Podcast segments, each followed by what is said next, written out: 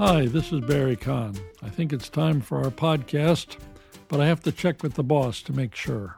Ollie, is it time for the podcast? Ah. What'd you say? Ah. What'd you say? Ah. Okay, let's do it.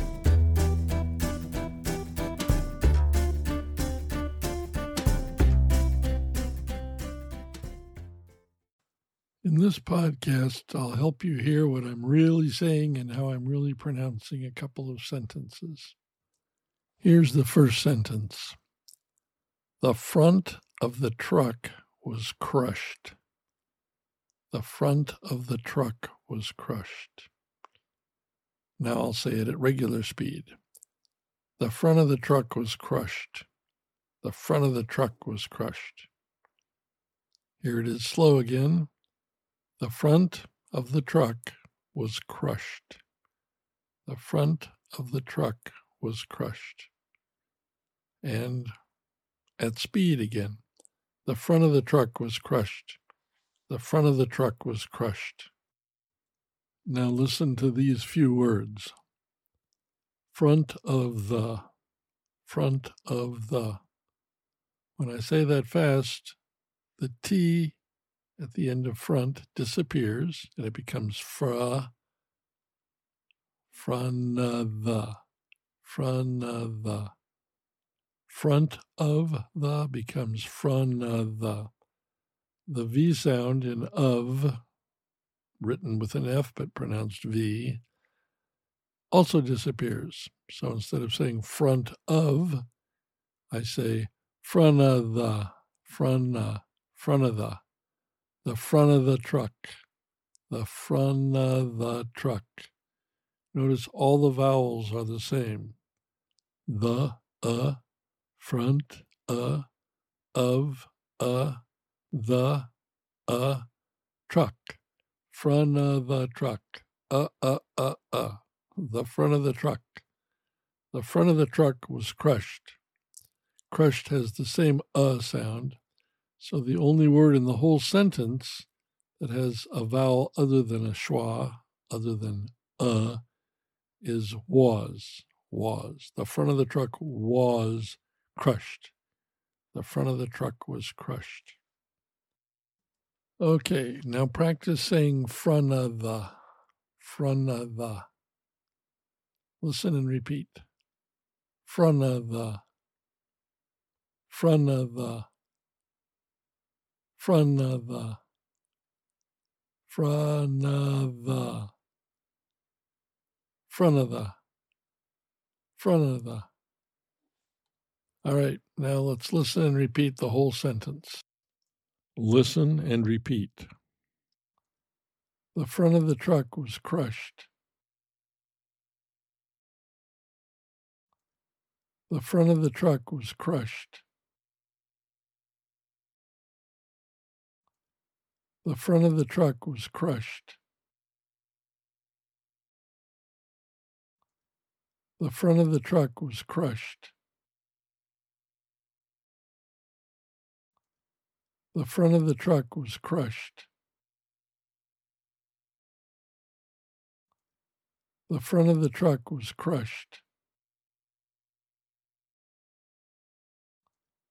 The front of the truck was crushed. Now I want you to pay attention to the stress in this sentence.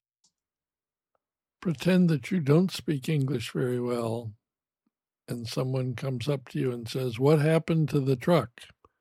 What happened to the truck? And you say, Front truck crushed. Front truck crushed. It sounds, when you speak like this, that maybe you're three years old or even younger, but you're getting the important words. Front truck crushed. What happened? The front of the truck was crushed. Now listen to how I say it. The front of the truck was crushed. Da da da da da da da. The front of the truck was crushed. The front of the truck was crushed. My emphasis, my stress is on those three important words. The, yes, grammatically it has to be there, but it doesn't really tell you anything. The front of the truck was crushed. Those three words are the important words. They're telling you what happened. And as long as those three words are clear, anybody listening to you will probably, especially if the truck is there and they're standing and looking at it, and they say, What the hell happened to the truck? And you say, The front of the truck was crushed. And they would say, Yeah, I can see that. How did that happen? And you proceed to tell a story about driving too fast and hitting a tree or a big rock and so forth. But again, listen to the, the stress in the, on the words in the sentence. The front of the truck was crushed. The front of the truck was crushed. Da da da da da da da. The front of the truck was crushed. Okay, let's practice with one more sentence. It has the name Gus, G U S, Gus. Hi, Gus. Hi, Barry. How you doing, Gus? Doing great. Okay. Here's the sentence. What does Gus want from us? What does Gus want from us? What does Gus want from us? Okay, that was slow. Now let's do it fast. What does Gus want from us? What does Gus want from us? Let's start at the beginning. Notice that the T sound, what, when it's spoken quickly, that T disappears. What does goes right into a D. What does Gus, what does Gus want from us? And notice the from us actually is more like fra mus. Fra mus. What does Gus want from us? What does Gus want from us? Want from us? Want from us? The T in want is barely pronounced. What does Gus want from us? What does Gus want from us? If you left it out completely, it would probably sound the same. What does Gus want? One from us, one from us, one from us, want, want from us. In my speech, I think the T is there, but it's very quick. What does Gus want from us? What does Gus want from us? Okay, listen and repeat. What does Gus want from us? What does Gus want from us? What does Gus want from us? What does Gus want from us? What does Gus want from us? What does Gus want from us? What does Gus want from us? One more thing to think about. If you had the sentence, What is Gus doing? What is Gus doing? If I pronounce it fast, it almost sounds the same as what does. The only difference is the vowel sound. What is, what is, what is Gus doing? What is Gus doing? What is Gus doing? What does Gus want from us? So with is, you have the i vowel sound, i.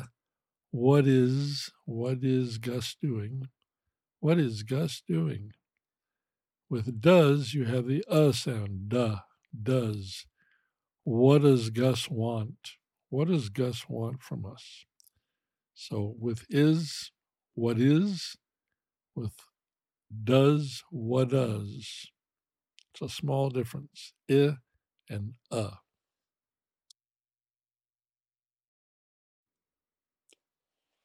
If I were learning a new language, the first thing I would want to do would be to master the sounds of the language.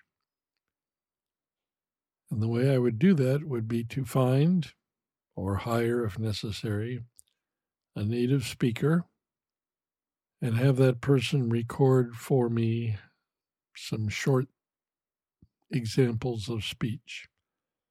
Could be proverbs, could be simple sentences. It really doesn't matter. I don't even have to understand it, but I want to hear the sounds. And I need short bits that I can play as a loop, and I'll come back to that in a minute, so that I can listen to the same utterance, the same sentence, 50 times, a 100 times, a 1,000 times, until I really have it memorized. I would want to listen to it slowly and also at normal speed. And then, when I was confident that I was hearing the sounds accurately, I would try to start repeating. And when I was reasonably confident that I was reproducing the sounds, making the sounds correctly, then I would go back to my native speaker and I would say, okay, listen to me say this and help me improve it. Tell me what I'm doing incorrectly. Am I making an E sound when I want an A sound? Am I making an U sound when I want an O sound? Tell me what it is. And then I would practice some more. And eventually, after a few days, after a week, the native speaker would say, Okay, that sounds really like a native speaker. And I would continue doing that until I knew that I had practiced all the sounds of my new language. If I had unlimited free time, so that I could practice four, five, six hours a day, I don't think for most languages it would take more than a couple of months, perhaps, to get all the sounds accurate. And then I would go ahead and start learning the language, all the normal utterances of a language. Hello, how are you? How do I count to 10? Where are you from? What's your name? My name is.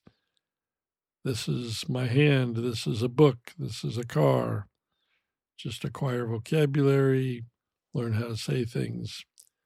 But by doing the pronunciation first, I would be confident that as I learn things, native speakers would understand me, and also that I would understand them as I learned vocabulary and grammar. Because if you pronounce things wrong, it's an immediate roadblock, it's an immediate source of confusion. Um, in a tandem party last night, a young man from Mexico gave an example of, I think he was in the United States, and he ordered, uh, he was trying to order syrup, but he didn't know how to pronounce the word. So he asked the waitress for syrup. And she said, I don't I don't understand what you want. And he said, I'd like to have some syrup, please. And again she said she didn't understand. And after a few more tries, he thought, maybe I'm pronouncing it wrong. And he changed the pronunciation and said, I, I want some syrup. And she said, Oh, syrup, of course, no problem. I'll get you some syrup. So that's what happens when words are pronounced incorrectly. There are, of course, other things that can go wrong, but even if your grammar is not very good, and your vocabulary isn't great, if your pronunciation is accurate, it really, really helps.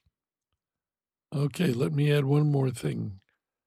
If you can get a native speaker to record utterances for you, let's say proverbs or a proverb, if they can record it for you and send it to you as an MP3 file, and you use Telegram, Telegram treats MP3 files as music. and it gives you the option to play it as a loop. So let's say some, let's pretend I'm studying English and somebody sends me better safe than sorry. Okay, that's a proverb better safe than sorry.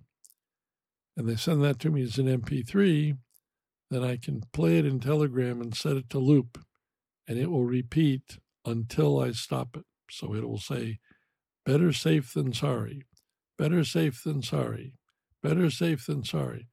It'll play it for an hour if you want, it'll play it all day.